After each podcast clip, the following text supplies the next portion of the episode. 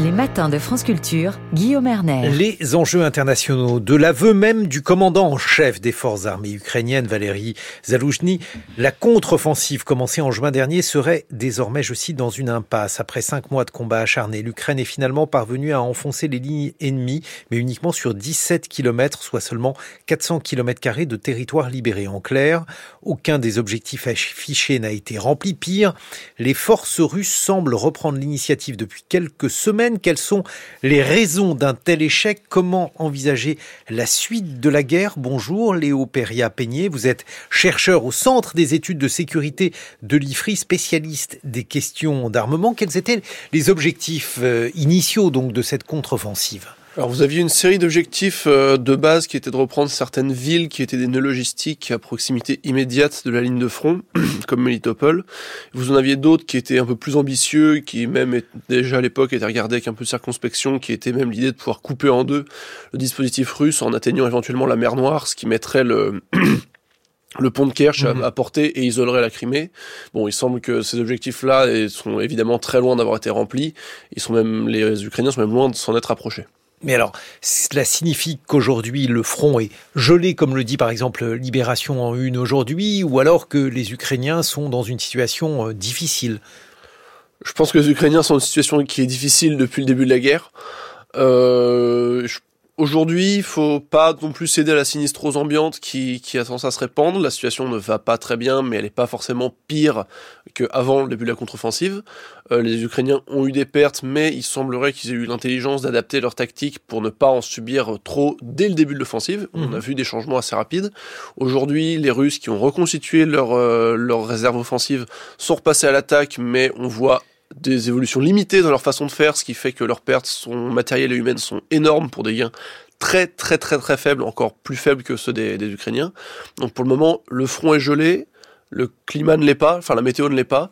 Il va falloir voir ce que donnent les actions russes avant de penser à la suite. Et oui, parce que au début de cette guerre, Léo Peria peignait et on s'est rendu compte que l'armée russe n'obtenait pas les victoires qu'elle escomptait, n'obtenait pas des victoires rapides comme elle l'escomptait. Donc on, a fini par euh, considérer que l'armée ukrainienne avait véritablement progressé, progressé rapidement et était de taille à tenir tête à l'armée russe. Est-ce qu'on a surestimé cette armée ukrainienne qui ne peut faire que, ce qu'elle a avec ses moyens? Est-ce que, au contraire, le fait qu'il y ait donc une sorte d'équilibre des forces, cela signifie que l'Ukraine est, est, un pays, est une armée forte? Alors, se défendre, c'est toujours beaucoup plus facile que d'attaquer, et même les Ukrainiens étaient donc dans une position de force tant qu'ils avaient à se défendre face à l'armée russe, et dans cette position, ils ont littéralement détruit l'armée russe que Poutine avait mis 15 ans à construire, si vous voulez. Donc la performance doit quand même être reconnue. Maintenant, attaquer, avec des moyens aussi limités que ceux dont dispose l'armée ukrainienne, ça reste une gageure, un exercice extrêmement difficile, surtout face à un adversaire qui a eu maintenant allez, plus d'un an pour se fortifier et faire donc ces fameuses trois lignes fortifiées sur 30 km qui font aussi de l'Ukraine quasiment la zone la plus minée du monde à l'heure actuelle. Pourquoi des moyens aussi limités? Parce qu'on a l'impression que l'Ukraine reçoit beaucoup d'aide occidentale. Alors c'est une illusion d'optique ou bien c'est insuffisant pour tenir tête à l'armée russe? Le matériel reçu par l'Ukraine doit être étalé sur plus de 18 mois. Si tout ce matériel avait été donné en mars 2022, peut-être l'offensive aurait-elle réussi plus rapidement ou plus facilement. Euh, il faut voir que en 18 mois, vous avez une matériel qui a été perdu, vous avez des hommes qui ont été perdus, et de toute manière, les besoins de matériel militaire spécialisé, notamment ce qu'on va appeler du matériel de bréchage pour euh, enlever les mines, pour briser des fortifications, sont tellement importants et sont des domaines qui ont été tellement négligés par les donateurs depuis la fin de la guerre froide que ces moyens-là sont très insuffisants. Pourquoi? Parce que, le, disons, le cœur du problème aujourd'hui, ce sont les mines? Euh, non, le problème au bout de cœur malheureusement, mais les mines sont un des gros problèmes puisqu'en fait, sans dire qu'un champ de mines va interdire totalement le passage, il va le ralentir considérablement parce qu'il oblige à prendre des, précautions très importantes pour s'en débarrasser, se frayer un chemin et surtout il va canaliser une offensive à un endroit où les Russes vont pouvoir concentrer leurs tirs. Alors on a beaucoup parlé des chars également. Alors, euh, malgré mon amour pour ces systèmes-là, le char n'est pas un système euh, invincible, il n'est pas une, arme à tout faire, il est indispensable en ce sens qu'il permet de porter le feu au plus près de la ligne de front. Néanmoins, c'est loin d'être un système invincible. On a vu les Ukrainiens avoir des pertes assez lourdes les premiers jours de l'offensive. Ce qui les a, en gros, ils sont allés peut-être la tête la première, ce qui les a incités à changer de tactique assez rapidement pour une, une, une approche plus indirecte, notamment en ciblant les systèmes d'artillerie russes. Cette tactique-là, sur le plan matériel, en fait, elle a plutôt bien marché. Parce que la destruction de matériel russe a été très importante pour un coût humain pour les Ukrainiens qui a été plus limité, si vous voulez. Et ça, ça les a, ça a même contraint Poutine à aller voir donc son confrère euh, nord-coréen pour demander du matériel et des munitions, ce qui n'est pas négligeable. Ensuite, il a été question de l'aviation. Euh, L'Ukraine demande, des, demande toujours d'ailleurs eh, des avions de combat, notamment aux États-Unis. Est-ce que là, il y a euh, dans cette arme et dans cette éventuelle livraison l'une des clés de la guerre?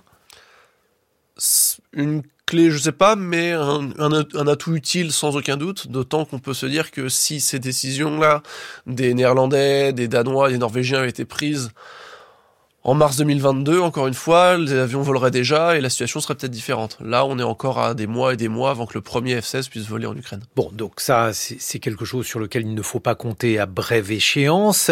Euh, il y a enfin la question de la, motivation des troupes. On insistait beaucoup sur le fait que les Ukrainiens étaient euh, une armée qui était extrêmement motivée. On insistait beaucoup sur la désorganisation des troupes russes, sur euh, leur faible formation, sur le fait qu'elles servaient pardonnez-moi l'expression, de, chair à canon?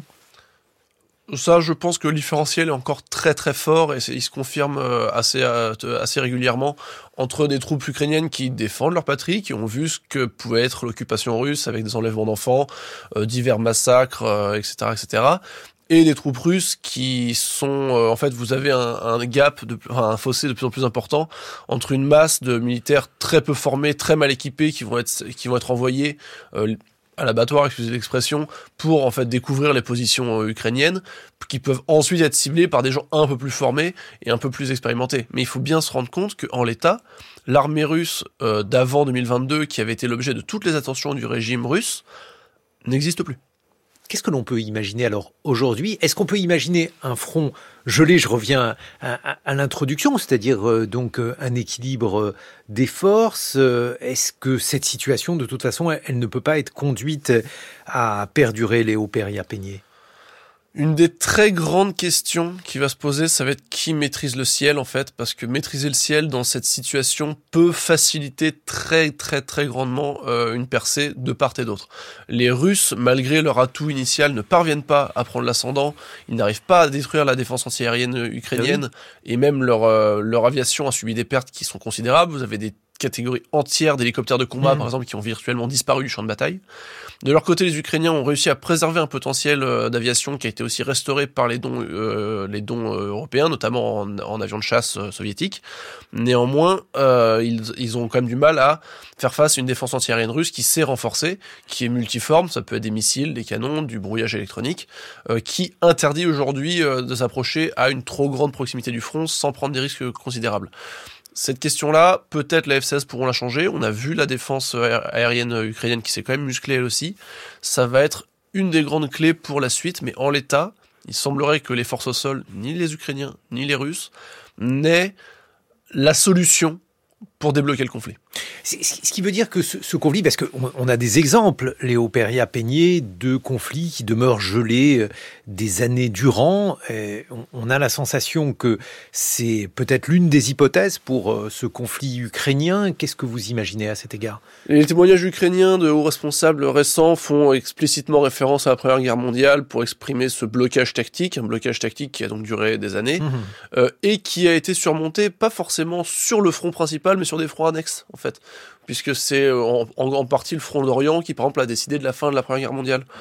Il s'avère qu'aujourd'hui, envisager un front annexe, les Ukrainiens le font un petit peu, de manière assez limitée, notamment au Soudan face à Wagner, mais ils n'ont pas forcément de beaucoup de solutions. Face au Soudan non, au Soudan face à Wagner.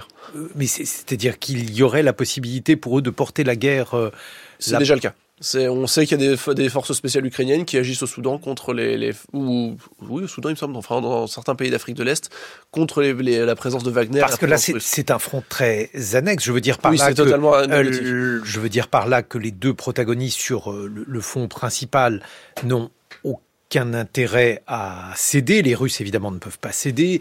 Les Ukrainiens on comprend bien que pour eux, il y a une nécessité vitale à tenir. Dans ces conditions, euh, qu'est-ce que l'on peut imaginer? C'est difficile à dire. On peut imaginer euh, trois, hypothèses euh, très rapides. Soit les Ukrainiens parviennent un jour ou l'autre à percer, à faire s'effondrer le dispositif euh, russe et à reconquérir suffisamment de territoire pour regagner une position territoriale intéressante dans les négociations. Soit leur propre dispositif s'effondre et les Russes parviennent à prendre une, une portion de territoire qu'ils considéreront comme suffisante et déclareront qu'ils peuvent maintenant négocier puisqu'ils ont atteint leurs objectifs. Soit on a affaire à une réédition de 2014 avec un front complètement gelé, des gens, des adversaires qui continuent de se tirer dessus mais sans forcément de mouvement territorial.